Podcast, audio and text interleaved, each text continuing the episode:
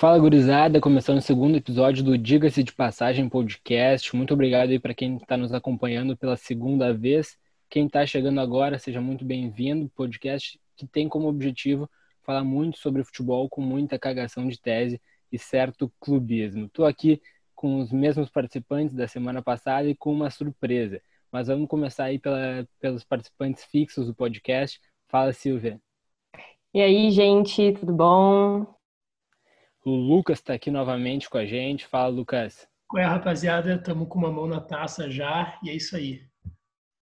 E o Eduardo também, mais uma vez, aqui no Diga-se de Passagem. Fala, rapaziada. Como é que vocês estão? E o convidado especial é ninguém mais, ninguém menos que o nosso grande amigo Gabriel Ruco. Gabriel Ruco, se apresente aí para os ouvintes do Diga-se de Passagem.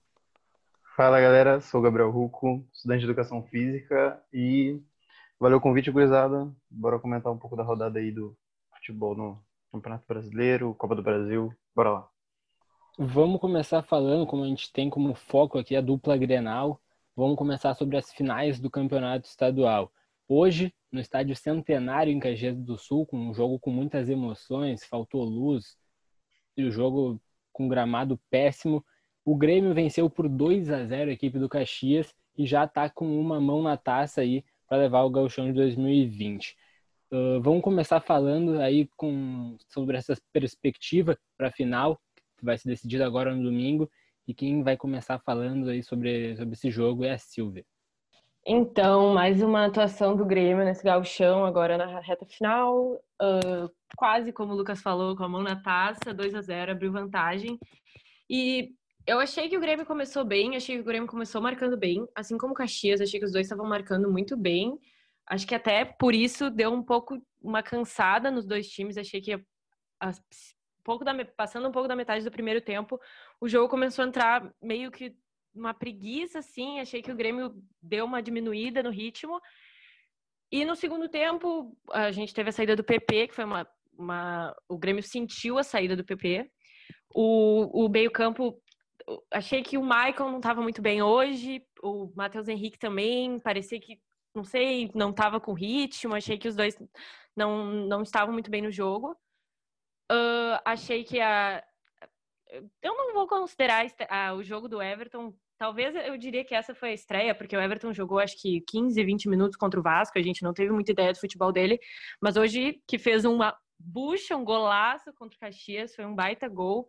E hum, de forma geral, acho que o Grêmio fez o que tinha que fazer, conseguiu abrir vantagem, agora vai, como o Lucas falou, com a mão na taça quase, para a Arena decidir então esse campeonato. Cara, eu acho que como a Silvia falou, uh, acho que a frase perfeita para esse jogo é fez o que tinha que fazer. Assim, o Caxias não joga desde, o, desde a semifinal do, do Gaúcho, o Caxias não jogava, não não estava jogando e o Grêmio jogando em seguida, em seguida, em seguida, sem perder, como o Renato disse, mas também agora, ultimamente, sem ganhar. Uh, o primeiro tempo eu achei que foi bem burocrático, assim, mas foi um bom primeiro tempo. Achou, conseguiu fazer o gol com o PP, o PP que eu sempre critiquei muito por ter habilidade, ter velocidade e não atacar os espaços, às vezes não ir para um contra um, que é uma, uma virtude dele, e ele não explorar isso uh, diversas vezes contra o Flamengo.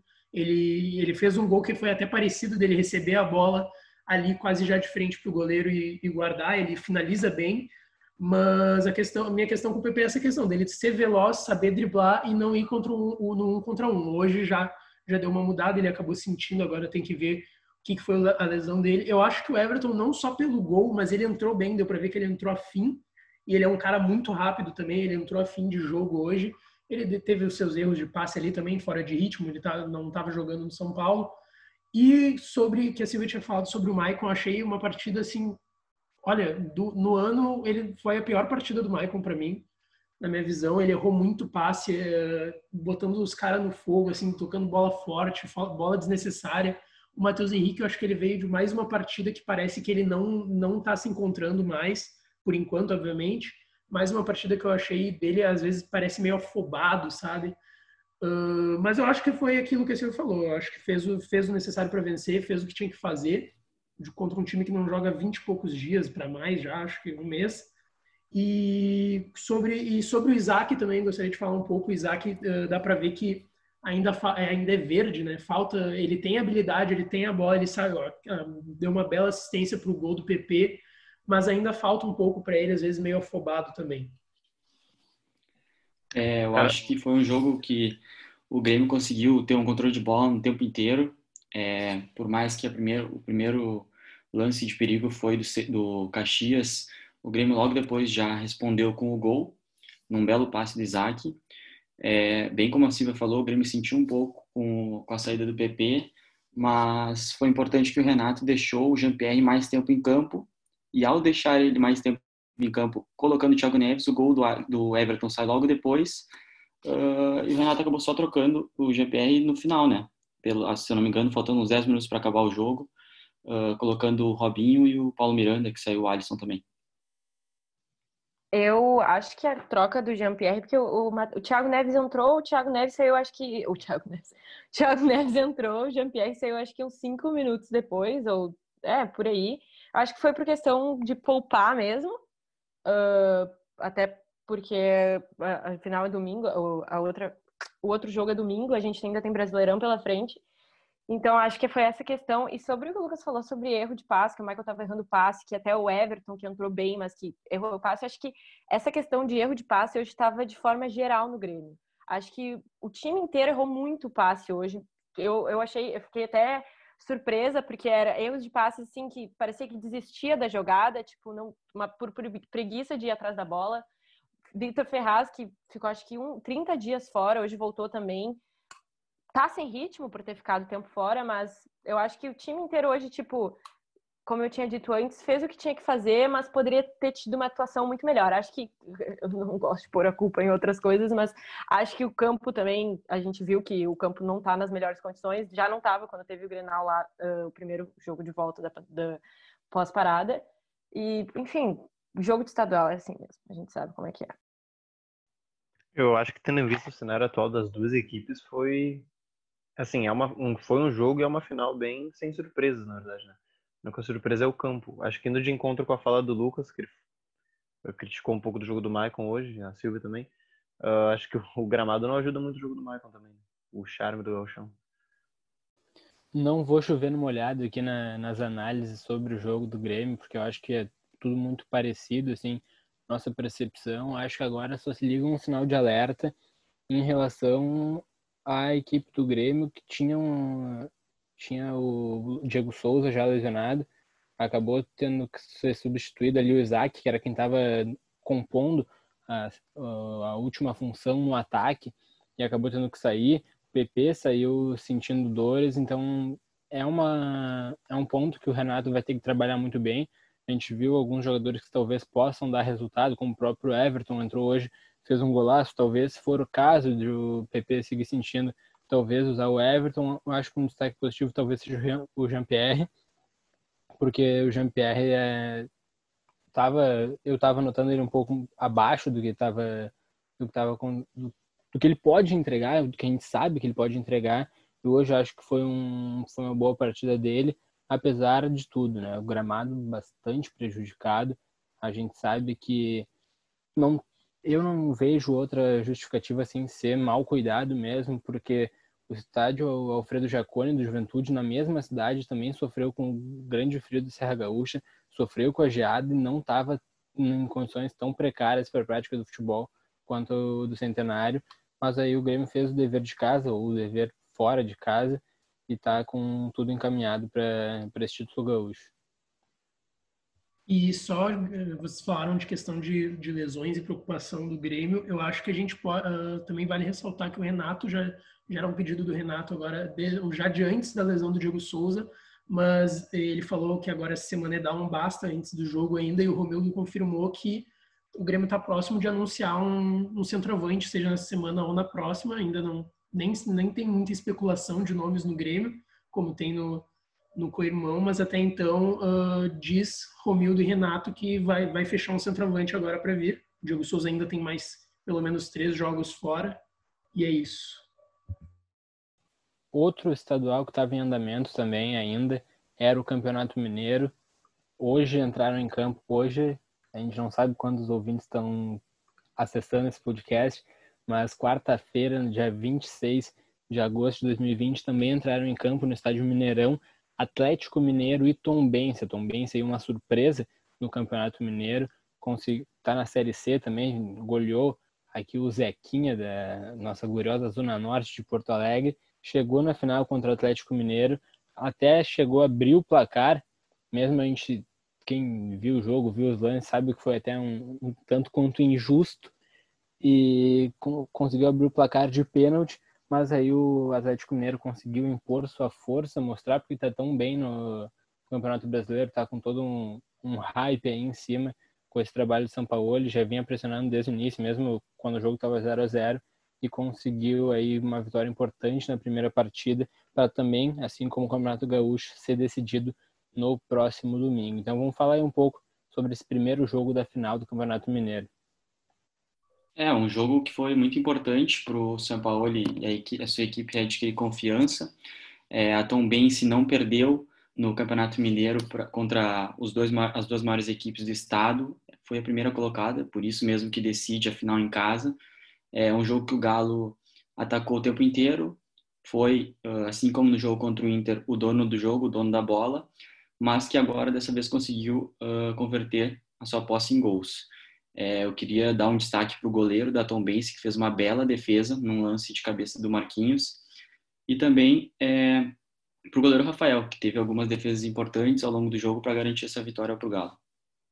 Fez uma puta defesa queima-roupa também, né? Ele, o cara cabeceou, ele pegou, voltou, ele chutou, ele pegou de novo com, com as pernas. E eu acho que, cara, que também não é muito parâmetro assim para o ano do Atlético, para a expectativa que tem, que agora está sendo investido dinheiro, está trazendo jogador trouxe o São Paulo, que é um baita de um técnico, mas eu acho que é importante também para dar moral para o grupo, o grupo que está junto há pouco tempo, a maioria desses jogadores, então eu acho que um título mineiro seria bom para o ânimo do Atlético, até porque o Atlético não tem Copa do Brasil para jogar também, né? Tinha sido eliminado ainda antes da pandemia. Uh, então, acho que vai, ser, vai servir uh, bem para o grupo do Atlético um título mineiro provavelmente se encaminhe para isso, mesmo tendo tomado esse susto hoje de ter saído perdendo, não ter feito uma grande partida. E mais uma vez, né, os problemas defensivos, de novo, não atormentando ainda, né, já que é o início ainda de trabalho do São Paulo que já mas mais uma vez os problemas defensivos vêm incomodando mais um time de São Paulo, incomodava na época de Santos e por enquanto vem incomodando o Atlético também. A gente viu que o, o Atlético teve maior uh, domínio da partida, eles tiveram mais chances durante, mas sofreram alguns lances, alguns lances isolados. O Rafael, que não tinha feito muita coisa, tinha, enfim, uh, não feito muita coisa no primeiro tempo, depois salvou o Atlético, fez duas boas defesas. E a, em relação ao ataque do, do Atlético, a gente viu que sofreu um pouco na criação de jogadas. E o, o Atlético vem de duas derrotas no Campeonato Brasileiro, contra o Botafogo e contra o Internacional, as duas fora de casa. E acho que essa, essa vitória contra o Tom Bense uh, foi uma, uma. Foi bom para o Atlético, enfim, uh, voltar a ganhar. E agora a gente tem essa decisão. E a gente, eh, como o Grêmio ganhou, a gente acha também que o Atlético está. Dizem que o Atlético está com a mão na taça, mas veremos no domingo. Eu queria também falar um pouquinho sobre as laterais do Atlético. Eu acho que são uma arma muito forte do, da equipe. Eles conseguiram contratar o Arana, que é um belo jogador. O Arana sobra no futebol brasileiro. Vários lances importantes dele hoje, não só hoje, como no Brasileirão inteiro. É, eu acho que o Atlético acertou muito. O Arana, que foi uh, jogador do São Paulo no Sevilha, e uh, o Keno, né, que fez um gol aos 52 minutos do segundo tempo, se eu não me engano, foi bem no finalzinho, marcando o primeiro gol dele, importantíssimo, até tirou a camisa e recebeu o amarelo. É, o Galo adquirindo confiança para essa, essa, essa continuação do brasileiro, né, que é a única competição que vai restar depois da, da final do Mineiro, do segundo jogo. Keno, que era um jogador que estava muito abaixo, né, inclusive em relação ao desempenho comparado com os outros jogadores do próprio Atlético Mineiro, então acho que talvez esse gol possa ajudar ele a ter mais confiança, porque a gente sabe que ele já desempenhou boas, já teve boas atuações quando ele surgiu para o Brasil inteiro naquele time do Santa Cruz. lá em 2016, depois teve uma passagem pelo foi para o Egito, foi para o futebol árabe, passou pelo Palmeiras, agora pode ser muito útil aí nesse Atlético Mineiro do São Paulo.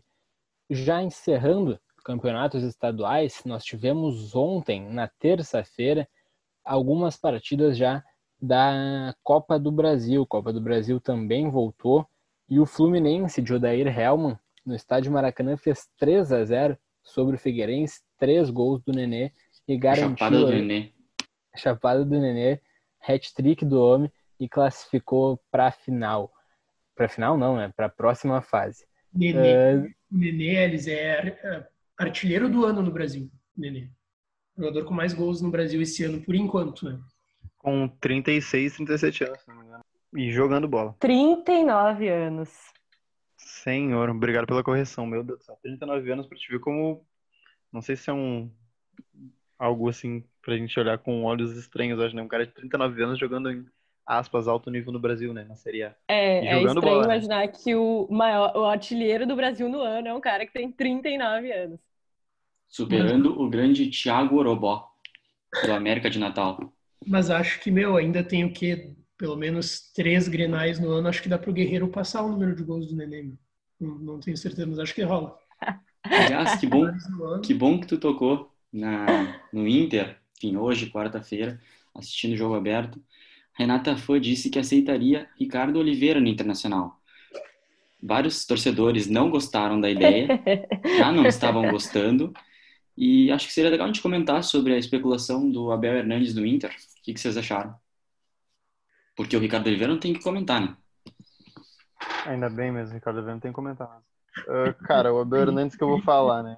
Cara, o Abel, o Abel Hernandes é um cara que não tem números expressivos a carreira dele inteira, né? Acho que, tipo, ele tem uma temporada com com ótimos números, que é na Championship, ótimos números, entre aspas. Né? Ele tem 49 jogos e 28 gols. É um, assim, pelo que consta as notícias, é um cara que lesiona bastante, não muito, mas tem um histórico de lesões considerável. E, assim, talvez como a gente considera o Nene bom, né? Pro Brasil, para os parâmetros brasileiros, quem sabe o Bernardes não serve. Né? O principal fator para ser considerado boa, ao meu ver, essa contratação ou essa especulação da, da vinda do, do Abel Hernandes para o futebol brasileiro, especificamente para o internacional, é justamente a questão da criatividade num momento que o futebol brasileiro não pode se movimentar no mercado para trazer jogadores de fora, ter que ou então partir para o mercado local ou partir para jogadores sem contrato. Então sair um pouco do, do óbvio dos jogadores que estavam aqui no Brasil sempre muito mais difícil conseguir convencer que algum, que algum time reforce um, um, rival direto em algumas competições. Eu acho que isso que vale, que é uma coisa positiva a se destacar. O Bernandes tem alguns números ali no Hull City na, na Championship, como o Hulk falou, e que não tem números tão impressionantes assim, mas é um jogador que dependendo da, das características, é um jogador mais parecido com, com as características do Guerreiro do que o próprio Pato, que também, também vinha sendo especulado. Então, pode ser aí que seja um jogador que dê algum retorno positivo, mas, claro, tem que analisar todo o contexto. No Inter não tem condições de ficar fazendo loucuras aí num, centroavante. Tem que mostrar a que veio para garantir esse, que essa contratação seja boa. Mas, cara, vocês não têm, vocês não, não sei, mas entre agora que o Dudu tinha falado de Ricardo Oliveira, vocês não acham que entre. Porque eu acho que o Abel Hernandes também é uma aposta, mas entre apostar no Abel Hernandes, que ok, tem 30 anos, é mais novo que o Ricardo Oliveira. O Ricardo Oliveira tá com 39, não é? Por aí. Mas entre tu apostar no Abel Hernandes, que nunca jogou no futebol brasileiro, não tem tantos gols já na carreira. Ele fez 8 gols no, em 18 jogos pelo Al, sei lá o que que ele estava jogando na Arábia uh, entre apostar no Abel Hernandes e apostar no Ricardo Oliveira, que, que é fazedor de gol, ok, tá parado, não quer, a princípio não quer voltar a jogar futebol, mas que já conhece o futebol brasileiro. E para mim, eu acho que eu entre apostar entre um e outro, eu acho que eu apostaria no Ricardo Oliveira. Não sei vocês. Eu, assim, toda contratação é uma contratação de risco, né? Mas Sim. acho que olhando pelo ponto de vista fisiológico, inclusive, tu olhar para um atleta de 39 anos, por mais que conheça o futebol, é muito diferente de olhar para um atleta de 30 que ainda chega com, com lenha para queimar, como a gente fala. Então, Eu acho que pela ótica fisiológica do atleta, eu acho pro Inter, inclusive, né, muito melhor o, o Abel do que uma aposta no Abel do que uma aposta no, no Marcelo Oliveira. Marcelo Oliveira. Marcelo Oliveira não, desculpa, Ricardo Oliveira. É que o Ricardo Oliveira é um jogador de 40 anos que esteve, que jogou uma partida no, nessa temporada inteira, uma temporada ainda que teve essa interrupção por conta da pandemia, mudou também um pouco da lógica de preparo. Os jogadores mais velhos aí eu já eles já não vão ter a mesma capacidade. Então acho que por 10 anos de, de diferença assim entre a idade de um e outro é uma coisa que pesa muito nessa nessa escolha de qual de qual vai valer mais, né? Eu acho que é uma aposta bem criativa do Inter. Eu acho que o Inter conseguiu ser bem, bem criativo no mercado. Os nomes estavam bem escassos. A informação que tem é que o Abel rescindiu o contrato dele com o Ali uh, agora, dia 31 de julho. Então, o valor que estavam especulando era de 500 mil, não é um valor tão baixo, mas é um jogador que teve passagens, claro, como reserva, porque até não tem como ser titular num time que tem Soares e Cavani, pela seleção uruguaia, jogou a Copa de 2014, teve uma passagem boa na, na Premier League, querendo ou não, e também na segunda divisão inglesa. Eu acho que é uma aposta, mas para trazer o Ricardo Oliveira teria que ter uma boa conversa com ele, assim como teve com o Pato. E segundo algumas informações, uh, ele está querendo ficar com a família em São Paulo, então acho que já nem teria muito por que falar dele. É, vamos voltar para a Copa do Brasil? Vamos, porque hoje, entraram, hoje, quarta-feira, dia 26 de agosto de 2020, Cruzeiro entrou em campo lá em Alagoas contra o CRB e acabou se despedindo da Copa do Brasil. O Cruzeiro tinha perdido em casa por 2 a 0 para o CRB, saiu ganhando lá em Alagoas com o gol do, do mas aí Léo Gamalho, o Ibra, do, o Ibra do Nordeste, fez o gol do empate e sacramentou a eliminação do, do Cruzeiro e a consequente classificação do CRB. O Lucas, pelo jeito, quer comentar, quer comentar aí sobre esse jogo.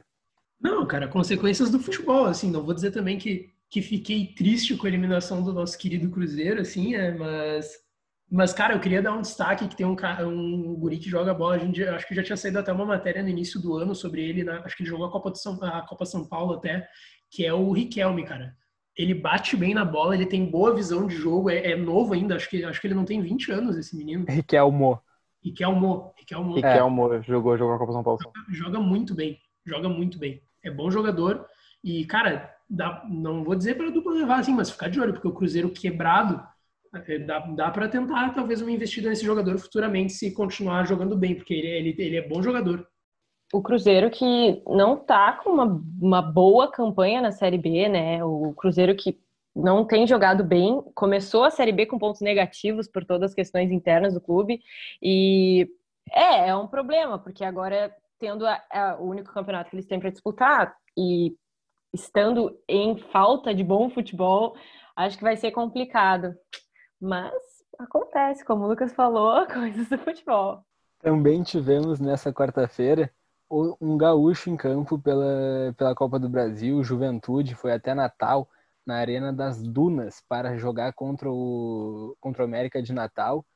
Uh, tinha sido o primeiro jogo, tinha sido empate no Alfredo Jaconi por 1 a 1 Depois de outro empate em 1 a 1 o Juventude acabou se classificando nos pênaltis, mas vale destacar que o Juventude teve um pênalti sonegado pelo, pelo árbitro Jean-Pierre Lima no, no último minuto de jogo no tempo regulamentar, o jogador foi derrubado, nossa, claramente foi foi pênalti, o juiz não marcou, mas aí acabou sendo a justiça sendo feita na, na decisão pela, pelas penalidades, aí o Juventude classificado também para a próxima fase da Copa do Brasil.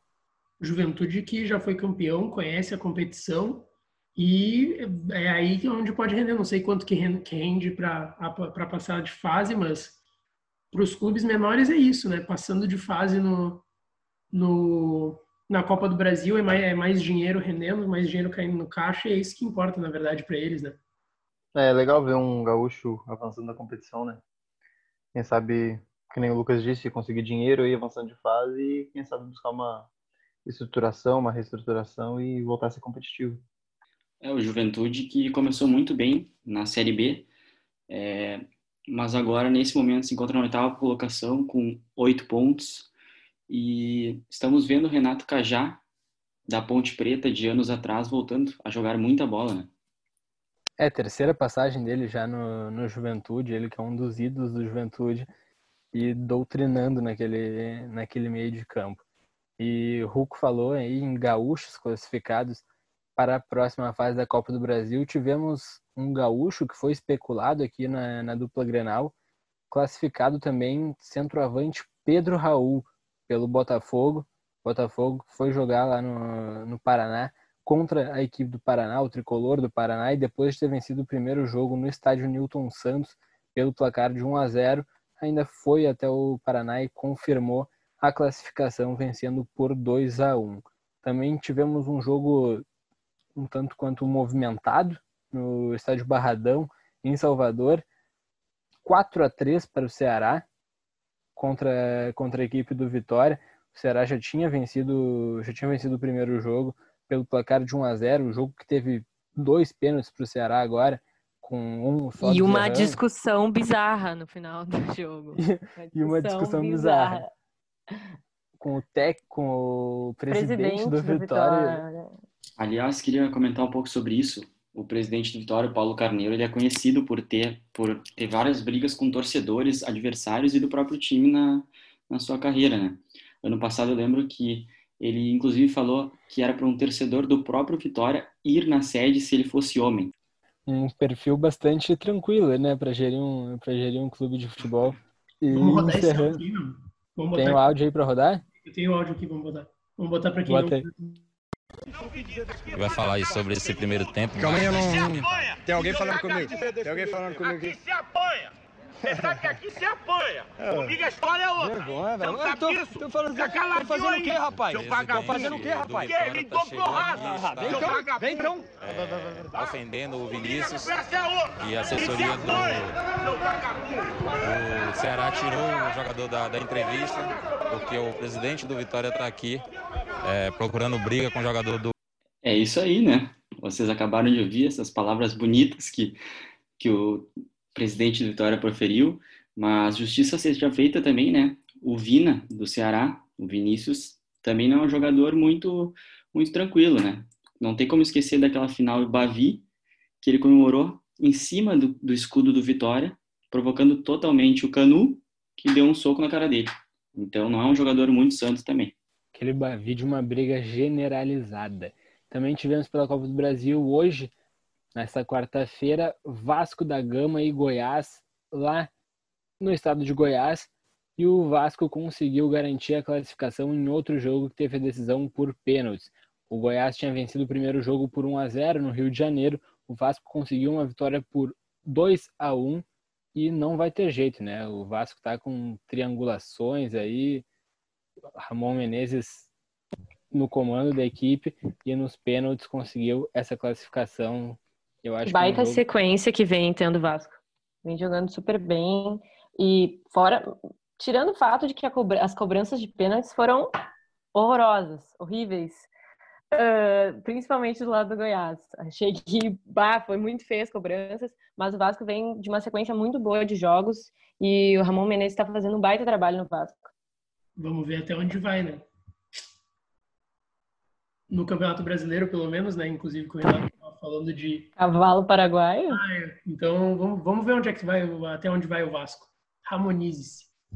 Só que a gente tem que também ressaltar que é importante o próprio torcida do Vasco reconhecer as limitações desse time, né? Porque o que está acontecendo agora a gente sabe que é atípico e que é muito difícil de manter. E como a gente falou agora da campanha do Vasco no Campeonato Brasileiro, vamos aí para as rodadas que estavam atrasadas do Campeonato Brasileiro e que também foram jogadas no meio dessa semana, começando aí por São Paulo e Atlético Paranaense e novamente ele marcou para o São Paulo. Alguém aí quer falar sobre mais uma grande atu... mais alguma grande atuação do Luciano? Rapidinho, tem... rapidinho só para falar que essa daí não foi, essa aí foi, adi... foi adiantada essa rodada aí de São Paulo. Adiantada. Isso, é verdade, ela é adiantada da 11 primeira rodada. E mais e... um foi antecipada porque a gente sabe que o calendário do futebol brasileiro está bem complicado.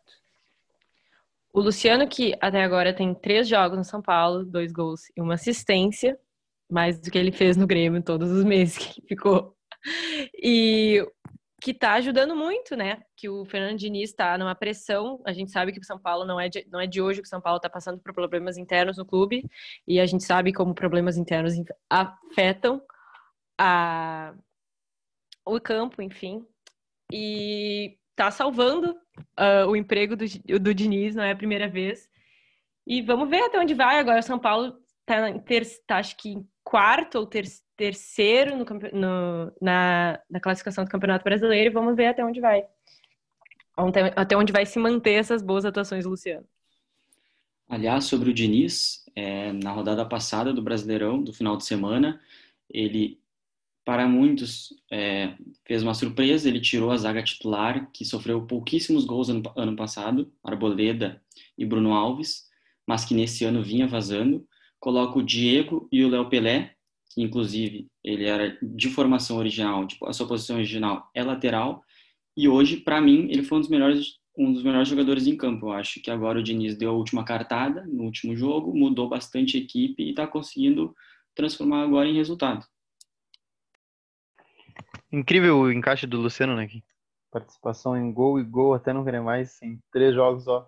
Mas é difícil, né? Com um trabalho muitas vezes inconsistente do Diniz, mas vamos ver até onde vai São Paulo. É bom tu ter comentado, Gabriel, porque o Luciano, com o Diniz do Fluminense, ele jogava aberto pela ponta. E o segundo jogo seguido do dinizismo sem tomar gols nesse, nesse Campeonato Brasileiro. É bom a gente ressaltar também que esse jogo é adiantado da 11 rodada, mas que ele, o São Paulo tinha uma rodada a menos porque ainda está devendo aquela primeira partida contra o Goiás, né? Que os jogadores do São Paulo chegaram a entrar em campo, mas não teve jogo por conta de coronavírus. CBF, né?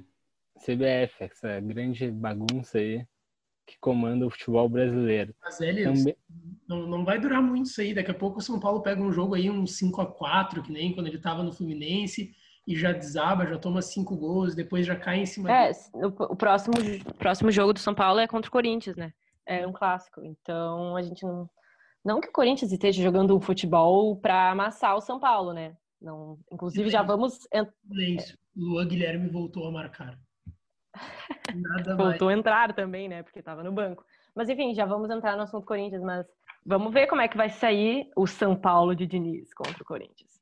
Então, já que a Silvia falou, também tivemos nessa quarta-feira Corinthians 1, Fortaleza 1, um confronto de dois jovens técnicos, dois técnicos da nova geração, Thiago Nunes pelo lado do Corinthians e Rogério Ceni pelo lado do Fortaleza, e um jogo bastante movimentado, onde o Corinthians mostrou muita superioridade na partida, conseguiu criar muito mais, mas acabou saindo atrás no placar, e depois o Luan com um golaço conseguiu empatar o o, o jogo, que dá um pouco mais aí de tranquilidade para o Corinthians. O Corinthians está na segunda, segunda metade da tabela, está nesse momento na 14 quarta colocação, se não me engano, se não me falha a memória.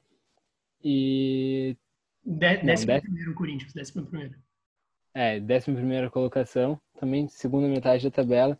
E já que a Silvia tocou no assunto, pode ser ela para começar aí falando sobre Corinthians 1, Fortaleza também 1. É, a gente viu mais uma atuação mais ou menos, digamos assim, do Corinthians. Corinthians que levou um gol uh, aos 20 minutos do primeiro tempo, acredito eu. ou do segundo, mas acho que do, do segundo tempo o Corinthians levou o gol do Romarinho. E o Fortaleza, que é o último colocado da tabela, e uh, eles estavam ameaçando, o Corinthians teve total domínio da partida, ameaçou bem mais, uh, tentou mais gols. Eles estavam começando com velocidade, mas depois o time começou meio morno, tanto que o Thiago Nunes fez quatro trocas. E, obviamente, não poderia faltar a menção honrosa ao gol de Luanel Messi.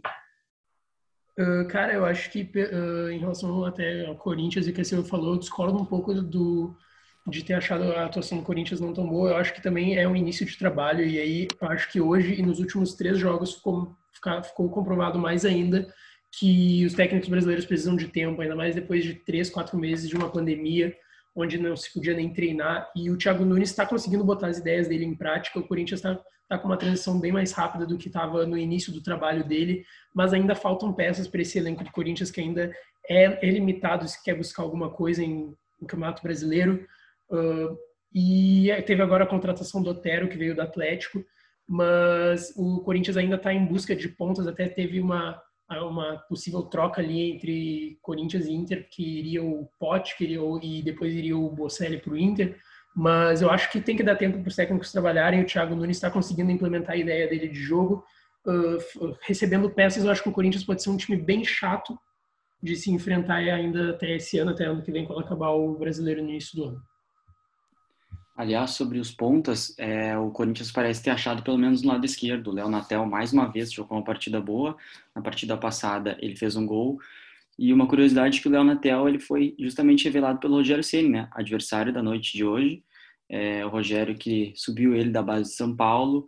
E justiça seja feita, mais cedo eu falei que o Thiago Oroboy estava no América de Natal, mas não, ele foi contratado pelo Fortaleza e hoje ele fez o sexto gol, o sexto jogo pela, pelo time jogo bem aberto esse jogo do Corinthians, jogo que podia ser qualquer coisa ali, o, a transição, o contra-ataque do Fortaleza, na verdade, bem bem forte, um time armado para isso pelo Rogério. Uh, o Corinthians dominante, né? O Corinthians 59% de posse de bola, dominante nos passes, dobro de chutes a gol, dobro de chutes no alvo. Foi foi um jogo bacana até de assistir. Uh, Léo também não fez uma baita de uma partida, mas é um guri que tu nota que ele é diferente, parece entender as ideias do, do Thiago Nunes também. É um guri promissor para a gente ficar de olho no futebol brasileiro. E tivemos também nessa semana aí uma informação que impactou bastante todo mundo que curte futebol no mundo inteiro, porque um dos maiores jogadores, eu considero o melhor, já está se despedindo junto também de um dos maiores clubes do mundo. E quem vai falar aí um pouquinho pra gente sobre isso e um pouquinho mais a fundo é o Lucas. Primeiro, só ressaltar, eles que a gente vai falar de Messi agora, o PP não tá indo embora do Grêmio, não, tá, vai, vai ficar. Mas. Cara, Mas é, eu achei que ele tava falando do Peglow. o, o Messi, então, é essa notícia que tem, tem. Eu achei engraçado que mandou um fax para a diretoria do Barcelona. Tem WhatsApp, tem e-mail, tem tudo, mas mandou um fax para a diretoria do Barcelona informando que não pretende uh, continuar no clube. Uh, a multa dele é de 700, aproximadamente 700 milhões.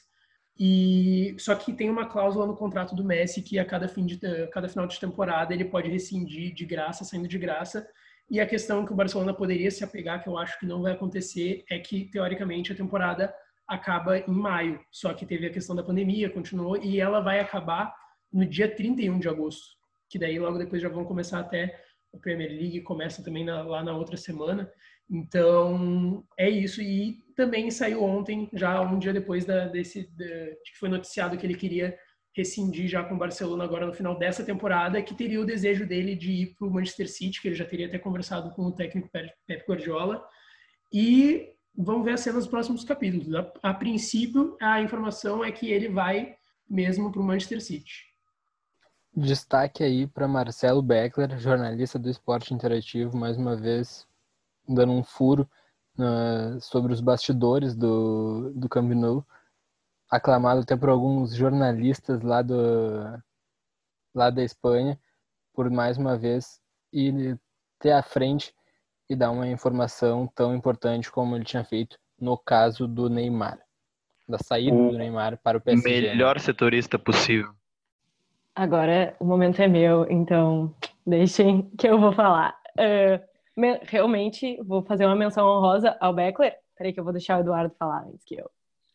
Não, antes de tu dar o teu monólogo aí, fã do Barcelona declarado, eu acho que assim, é, eu uh, prefiro o Cristiano Ronaldo que o Messi, mas é um gosto meu, eu acho ele mais jogador no sentido completo, porque o Messi em, em situações difíceis ele acaba fugindo um pouco. Teve o episódio da seleção argentina e agora, no pior momento recente do clube, ele vai acabar manchando, de certa forma, a história dele. Eu sei que tem relação com a diretoria, mas, assim, ele é o capitão escolhido pela torcida. Ele é o líder escolhido pela torcida. Por mais que ele talvez não desempenhe tanto isso, sair do Barcelona nesse momento que precisa de alguém para retomar, eu acho que é, pode sim é, manchar um pouco, finalizar uma história que era muito linda. Então, eu queria muito que o Messi continuasse e tudo indica que ele vá para o City, né?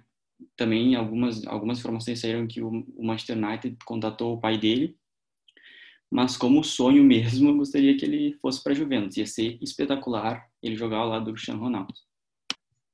Só um adendo sobre manchar é que a gente tem que ficar de olho como vai ser essa ruptura por parte do Barcelona, né? porque por parte Com do certeza. Messi tá, tá claro que ele quer sair, mas acho que a parte do Barcelona que vai vai, digamos que dizer se vai ser uma história manchada, vai ser uma história brigada, vai ser uma ruptura horrível, vai ser uma Sim. ruptura simples e agradável, que eu acho muito difícil por qualquer modo, pelo jeito que vai ser. Não, acho que tem essa questão da saída, uh, do tratamento da saída, mas eu digo também pelo, pela questão da relação dele com a torcida e com o clube. Claro que se o Barcelona resolver entrar na justiça, vai piorar muito mais. Mas, assim, a torcida vê um cara, escolhe um líder e ele acabar saindo, isso sim magoa. Claro que eles não vão deixar, não vão, isso não vai fazer esquecer tudo que ele já fez.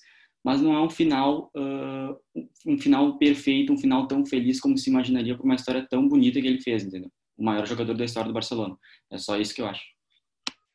Cara, eu acho que o problema, falando bem rapidamente ali, que a Silvia tá sedenta por falar sobre isso, mas que, cara, eu não acho que o problema seja a questão da vontade do Messi, porque o Messi já deu tanto por esse clube, já fez tanto, mas eu acho que também falta uma questão, talvez não, não sei se a palavra seria consideração, mas assim, o clube que deu tudo para ele, o clube que foi atrás dele lá na Argentina, quando ele era, quando tinha sei lá quantos anos, nem 15 anos de idade menos, foi Perfeito. atrás dele, apostou, apostou, porque quando tu vai buscar um jogador, mesmo que tenha qualidade, é uma aposta, porque pode uh, dar tantas coisas erradas mas ele foi atrás do Messi, entendeu? E aí ele vai sair a custo zero, uh, brigado. Não acho que manchado a história dele depois de Champions League, uh, ser melhor do mundo, uh, mas eu acho que assim talvez possa, talvez não nem seja na, na, na, vontade dele, mas talvez possa soar como algo meio como uma questão de ingratidão por um clube que foi buscar ele e apostou nele desde jovem. Aproveitando só rapidinho aqui que a gente falou do destino do Messi, que provavelmente vai ser o Manchester City. Eu sempre fui um crítico de algumas decisões do Messi de não aceitar novos desafios, mas sair do Barcelona já vai ser um grande desafio que ele vai aceitar e jogar numa outra liga já vai ser um grande desafio que ele vai aceitar, mas ainda fico com um pé atrás pelo clube que ele escolheu para ir, um clube como o Manchester City que é um clube que, querendo ou não, vai ser um clube muito parecido com as ideias de futebol que o Messi já está um pouco habituado, assim, as ideias que ele já está habituado a desempenhar. Acho que ele podia, como um dos maiores jogadores da história, aceitar um desafio que fosse realmente mais, talvez, com perdão da redundância, mais desafiador para ele. Talvez algum mercado alternativo, mas eu acho que ele ainda acha que tem tem tempo para ganhar mais coisa, mas acho que aí eu não sei qual time que eu gostaria que ele fosse, mas eu, fiquei um pouco decepcionado aí com a escolha do lado azul de Manchester. Bom, agora de fato chegou a minha hora, agora de fato eu vou falar. Antes de dar minha opinião sobre isso, eu queria contextualizar um pouquinho uh, uma das razões do porquê o Messi está saindo do Barcelona. Uma das razões por que a insatisfação dele tá tão grande, porque que chegou estopim, não só, a gente sabe que um dos estopins foi por conta da vexatória eliminação na Champions League por 8 a 2 contra o atual campeão, mas uh, a gente, para entender um pouco isso, a gente tem que voltar alguns aninhos para 2010, quando Sandro Rossell foi eleito presidente do Barcelona. O presidente que, que era anterior ao Sandro Rossell era o Juan Laporta. Foi o presidente maior o presidente mais vitorioso do Barcelona. Foi o presidente que dominou ali uh, a era Guardiola como técnico. E ele era um cara uh, culé, era um cara muito. Como eu posso dizer? Ele se conectava muito com a torcida, passava exatamente o que a torcida queria que passasse. E o Sandro Rossell tinha um problema muito grande no clube que ele não era simpatizante do Cruyff. Ele tinha um problema muito grande com o Cruyff e ele achava que as ideias dele eram ultrapassadas e ele não entendia qual era o tamanho do Cruyff para a história do Barcelona e para a história do futebol mundial. Então, ele teve uma boa, um bom feito como presidente do Barcelona, Sandro Rossell, que ficou marcado na campanha dele, que foi o Neymar. Ele trouxe o Neymar e o símbolo da campanha dele foi da campanha não, da gestão dele foi o Neymar. E claro, o Neymar foi uma das grandes estrelas que passou pelo Barcelona, é um grandíssimo jogador, mas a gente sabe que tudo que uh, envolveu a transferência dele para o Barcelona, tudo que envolveu ele, uh, o pai dele, que a gente sabe todas as coisas, e então, digamos que foi uma boa coisa para o clube, mas ficou manchado por todas as polêmicas que envolveu o Neymar vindo para o Barcelona.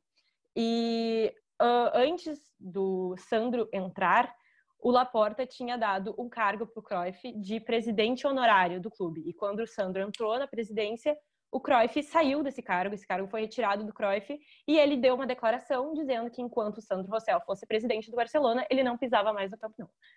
Então, uh, em 2014, ele renunciou por, amea por ameaças de morte feitas pela torcida do Barcelona, e, no entanto, entrou o Bartomeu como interino e, e 8 de julho de 2015 o Bartomeu virou oficialmente presidente do Barcelona, eleito. E a gente tem um marco muito importante nesse meio tempo, que foi a última conquista europeia da, do Barcelona, que foi a Champions de 2015. E muita gente diz que esse é um marco, porque jogadores foram embora depois dessa, depois dessa, dessa Champions, Xavi foi embora nesse ano, Daniel Alves foi embora no ano seguinte, Neymar foi embora dois anos depois, Iniesta foi embora dois anos depois. E a idade, a média de idade do time já já estava elevada. Então, um time que tinha sido campeão de tudo, tinha uh, já tinha conquistado a maioria ali junto, uh, alguns a Copa do Mundo de 2010, alguns a Champions de 2009 e alguns a Champions de 2011. Então, quando o Bartomeu entrou, tinha esse símbolo de ter acabado de ganhar a Champions, mas muita coisa mudou, muita gente entrou, muita gente saiu e muita, muita coisa aconteceu uh, em torno do Bartomeu. Foi um escândalo, a folha salarial aumentou muito, contratações vieram e que não fizeram jus à camisa, então foram contratações boas, foram contratações caras, mas que não jogaram o que era esperado a gente tem o exemplo do Coutinho, a gente tem o exemplo do Arthur, a gente tem o exemplo do Dembélé. Então, foram contratações que tinham um propósito e, fizeram um propósito totalmente diferente. Não criticando os jogadores, a crítica que eu faço aqui não é, é aos jogadores, mas é a má condução dessas contratações e as coisas que aconteciam no vestiário, que não é novidade para ninguém, que rola uma, uma grande panelinha no vestiário do Barcelona. Por conta desses jogadores mais velhos que já estão no clube, no entanto, o Messi também está inserido nessa panelinha. Então, nesse contexto, a Champions tem nos mostrado cada vez mais que ela não é uma competição individual. Então, o Barcelona que tem uma referência, que é o Messi, e que nos últimos anos tem sido a pessoa que decide. Porque a gente, se a gente pegar as Champions do Barcelona, decide, digo, decide o que o Barcelona ganha, quem decide é o Messi. E a, se a gente voltar no tempo, voltar nas Champions do Barcelona, todas as vezes que o Barcelona ganhou uma Champions, ele tinha a referência do Messi, ele tinha a pessoa do Messi. Mas uh, ele tinha um time também. Hoje o Barcelona é um time individual. Roubando as palavras do Marcelo Beckler, hoje o Barcelona não é um time coletivo. O Barcelona é um time individual. 2015, Barcelona tinha o trio. O Barcelona tinha todo um time que envolvia o trio. Em 2011, Barcelona tinha um dos melhores times da história, 2009 também. E 1992, não é à toa que era o Dream Team. Então, a gente sabe que uh, desde 2017, o Barcelona vem sofrendo eliminações fortes, goleadas fortes na Champions. E por isso, eu acho que o Messi tem. Eu eu vejo que o Messi tem cansado, de certa forma, de levar esse peso. Porque se o Barcelona ganha, é o Messi, meu Deus, ele decide tudo. Se o Barcelona perde, cai tudo no Messi. O Messi é pipoqueiro, o Messi não decidiu. O Messi não foi capaz de levar o Barcelona à frente. Então, no jogo contra o Bayern, que foi 8 a 2 o Barcelona teve a maior média de idade da Champions. Então, muitos jogadores que, óbvio, eu não, não tô aqui para criticar, não tô, essa análise, enfim, não é para criticar o jogador, porque eu acho que eu não tô nessa posição, mas uh, o futebol que o Barcelona tem apresentado, os jogadores do Barcelona, muitos não não estão mais no estilo de jogo que o Barcelona tenta apresentar. Estão lentos, estão numa idade mais avançada e de certa forma o Messi cansou disso de carregar e desse, desse de toda essa questão de, de individualismo do clube. E a questão do Bartomeu uh, teve um escândalo no início desse ano, em janeiro, fevereiro desse ano, que foi chamado de Barça Gate. A imprensa espanhola uh, informou que o Bartomeu contratou, Bartomeu, alto escalão da diretoria do Barcelona, contratou uma empresa para xingar, não xingar, mas diferir palavras de ódio a jogadores como Messi, Piquet, Xavi, Iniesta e os familiares desses jogadores. Então, e a par disso, uh, exaltar o trabalho do Bartomeu. Isso foi confirmado, isso foi, foi uma grande explosão na Espanha. E também, a par disso, a gente viu muitas brigas de uh, direção e jogadores. No início desse ano, o Valverde foi demitido do Barcelona, tanto que a gente viu o que você tinha entrando em janeiro. E o Eric Abdal, que foi um símbolo do Barcelona, do Guardiola, por ter toda aquela questão com câncer, por ter voltado, por ter superado, foi um símbolo da equipe, mas ele estava trabalhando, ele era um dos dirigentes da, da dessa gestão, é um dos, foi demitido agora, mas estava sendo um dos dirigentes, e em uma entrevista pública ele disse que uh, uma das razões do Valverde ter sido demitido do Barcelona foi por conta dos jogadores, por conta do vestiário. O Messi foi no seu Instagram e desmentiu tudo, falou que era mentira, que achava um absurdo o nome dele estar tá sendo uh, relacionado a, essa, a, esses pequenos boatos. Enfim, basicamente é isso. acredito que o Messi, uh, a par dos problemas com a direção, todos esses escândalos, como os guris disseram, eu também acho que é um desrespeito ao, público, ao público, ao Barcelona por tudo que o Barcelona pro, propornizou, por, enfim, trouxe ao Messi, mas dá para entender o que faz ele querer sair do clube. E tudo, todo esse contexto, eu trouxe bastante coisa, eu sei, mas uh, mostra que o mais que um clube não é mais que um clube, é um clube a mais. E os presidentes que passaram no Barcelona transformaram um clube que não é mais mais que um clube, é um clube a mais. E o barcelonismo agora está bem mais em evidência contra a direção do que só o Messi contra a direção. Respira, toma água. Não, tava um pouquinho brava, graças a Deus, né? Se o Bartolomeu eu como isso... eu como madridista só digo uma coisa: quando o Messi chegou no Barcelona, o Real tinha uma diferença de sete Champions pro Barcelona. Quem é que liga pro Real Madrid, cara? Pelo amor de Deus, o Real Madrid que o morreu. Messi vai sair, Real Madrid, Só... Real Madrid morreu. E podemos o fazer Real um podcast. Madrid, o Real Madrid morreu, cara. A gente podia perguntar pro público, né? Se o público gostaria de ter um podcast de Real Madrid, Barcelona, Messi, Cristiano Ronaldo, fazer assim, uns especiais. É que não vocês precisa, acham? é que não é comparação, cara. Não é comparação. É a mesma coisa que comparar, sei lá, não existe. A Não ESPN, existe, não é comparação. a ESPN acabou de postar um vídeo onde fãs do Barcelona invadem um Camp Nou após notícia de que Messi realmente irá deixar o clube. É um vídeo bem interessante assistir, assistam aí, ouvintes. Ah, se fosse no Brasil, o que, que iam estar falando, hein? Se fosse. Acabou a paz. Acabou a paz. E esse foi o segundo episódio do Diga-se de Passagem Podcast. Contamos hoje com a presença especial do nosso querido Gabriel Ruco. Esperamos que todos tenham gostado aí desse, dessa participação especial, desse, dos assuntos trazidos nessa, nesse segundo episódio. Quem gostou, compartilhe aí o nosso, nosso podcast, seja no Instagram, Twitter, qualquer lugar, manda pro. Até no grupo da família, azar, gerar umas discussões ali na, entre os tios, tudo sobre futebol. Segue a gente no, no Instagram, o Diga esse podcast, e até o próximo episódio.